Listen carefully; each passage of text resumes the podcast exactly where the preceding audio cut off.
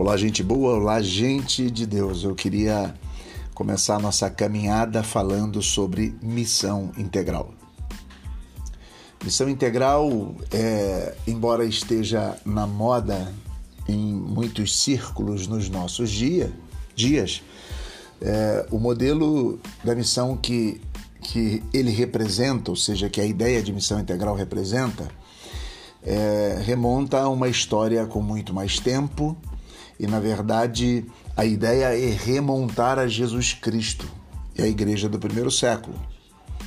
Missão integral tem como escopo toda a teologia, toda a escola é, da teologia que eu posso chamar de tradicional, mas visa resgatar o conceito de missão a partir de Jesus Cristo e da igreja no primeiro século. A expressão missão integral foi gerada principalmente né, no tempo agora moderno, no seio da fraternidade teológica latino-americana há mais ou menos duas décadas, pouco mais de duas décadas. Tá?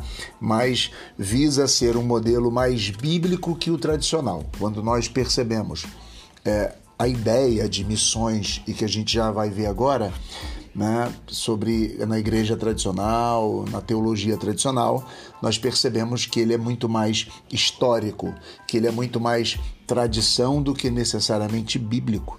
E missão integral visa resgatar esse processo de compreender o que era a missão para a igreja no primeiro século. Então, nós precisamos fazer uma diferenciação entre o que é a missão integral e o que é a missão tradicional. Mas antes, nós vamos começar falando sobre a questão da missão tradicional, tá? Que tem a ver com essa ideia do cruzamento de fronteiras.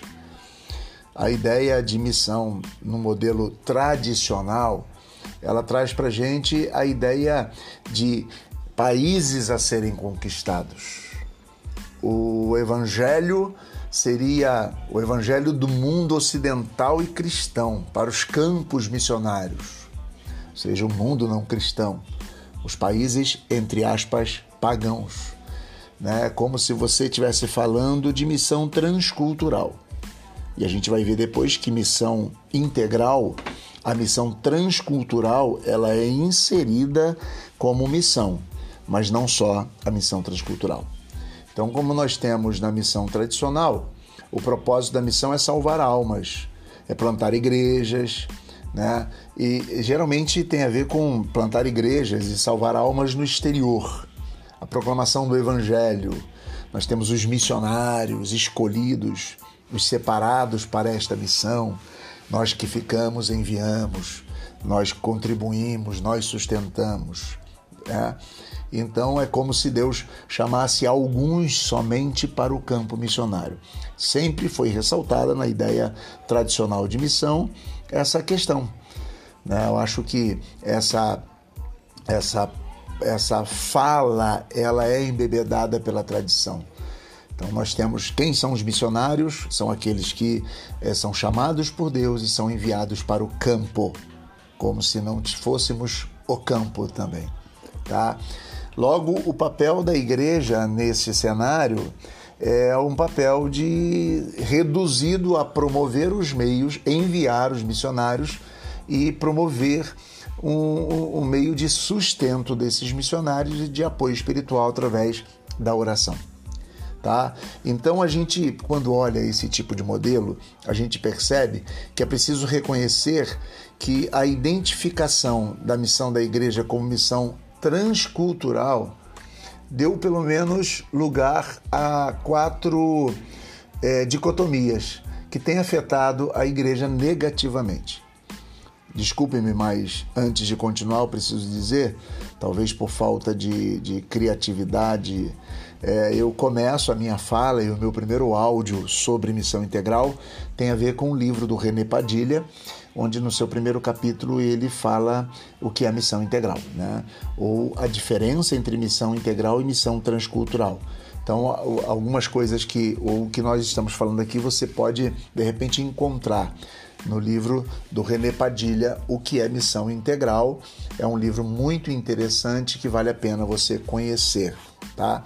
Então, esse, essas quatro dicotomias que têm afetado a igreja negativamente são: a primeira delas, a dicotomia entre igrejas que enviam missionários, né? a maioria são situadas nesse, nesse mundo ocidental, cristão, etc. e tal, e as igrejas que recebem missionários, quase exclusivamente Ásia, África e América Latina. Via de regra, esse discurso remonta a esse ambiente. É como se nós pudéssemos perceber que há uma diferenciação entre estas igrejas, os que enviam e os que recebem. É óbvio, óbvio que quando olhamos para o Novo Testamento, nós vemos o oposto disso. A segunda dicotomia é a dicotomia entre o lar, né, que é situado em algum país desse mundo ocidental cristão, e o campo missionário, geralmente situado em países e lugares não cristãos e não alcançados. Eu que tenho 47 anos vivi muito um discurso sobre a janela 1040, que hoje necessariamente está muito mais enfraquecido. Mas na minha época, China, a janela 1040, essas coisas todas eram países a serem alcançados e isso virava realmente uma forma de, de, de fazer missão. Tá? Então é preciso entender que quando Jesus diz, por exemplo, olha aí o campo, olha aí, o campo está branco, prontos pronto para a colheita. A gente precisa entender que Jesus não faz essa diferenciação entre o lar e o campo missionário. O campo missionário é a vida, né?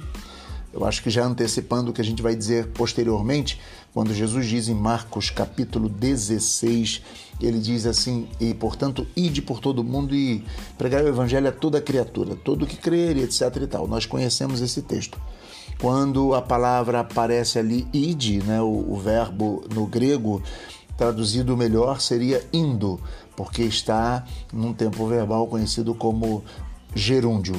Gerúndio é uma ação continuada, uma ação que, que se estende. É como se eu dissesse para minha esposa: Estou chegando. Alguém me ligasse dizendo: Estou indo. Então, me parece que o que Jesus quer dizer que é enquanto você vai na vida, nos dias, enquanto você vive, leve o evangelho e pregue o evangelho. Mas na missão transcultural, na ideia tradicional de missões, nós temos, ou da missão da igreja, nós temos essa separação, essa dicotomia que tem prejudicado. Tá? E aí nós temos os missionários de carreira, enfim, quando eles terminam a carreira, vou voltar para casa, como se a casa não fosse um campo missionário. Né? A terceira dicotomia é a dicotomia entre missionários chamados por Deus para servi-lo e os cristãos comuns. Né? Eles, esses cristãos podem desfrutar da sua vida, bênçãos da salvação, mas não podem desfrutar necessariamente do que Deus está fazendo pelo mundo. Não estou dizendo que todos os que pensam tradicionalmente pensam assim, mas é uma dicotomia existente e que molda o pensar porque na verdade as pessoas pensam entre os clérigos e os leigos. Né? Então a gente, é, digamos, é, pensa em crentes domingueiros do povo evangélico, eles vão à igreja, são leigos, eles estão ali para ouvir, eles estão ali e, e devem ser bons cristãos, mas necessariamente não são missionários porque os outros são os escolhidos. Então a gente, essa dicotomia é uma dicotomia muito perigosa e nociva à igreja. E a quarta e última dicotomia é a dicotomia entre a vida e a missão da igreja. É como se é como se nós disséssemos assim, né? É, não existe impacto nenhum daquele que se diz missionário na sua vizinhança. Não existe impacto nenhum do que se diz pastor na sua vizinhança. Então, é, digamos assim, você tem um, um, uma, uma desconexão da vida cotidiana com a missão da igreja. É, é possível você ser bom missionário e bom pastor e não ser necessariamente bom vizinho? Então a gente. É, isso é uma dicotomia perigosíssima. Né? Na verdade, todas as quatro dicotomias são excessivamente perigosas. Eu acho que o áudio está ficando um pouco grande, mas eu queria terminar aqui esse primeiro áudio e depois partir sobre um novo paradigma para a missão, tá? Ou a missão de Deus ou a missão da igreja. Espero que até aqui tenha sido claro e convido você a participar comigo, tá bom? Graça e paz, Deus abençoe, estamos juntos.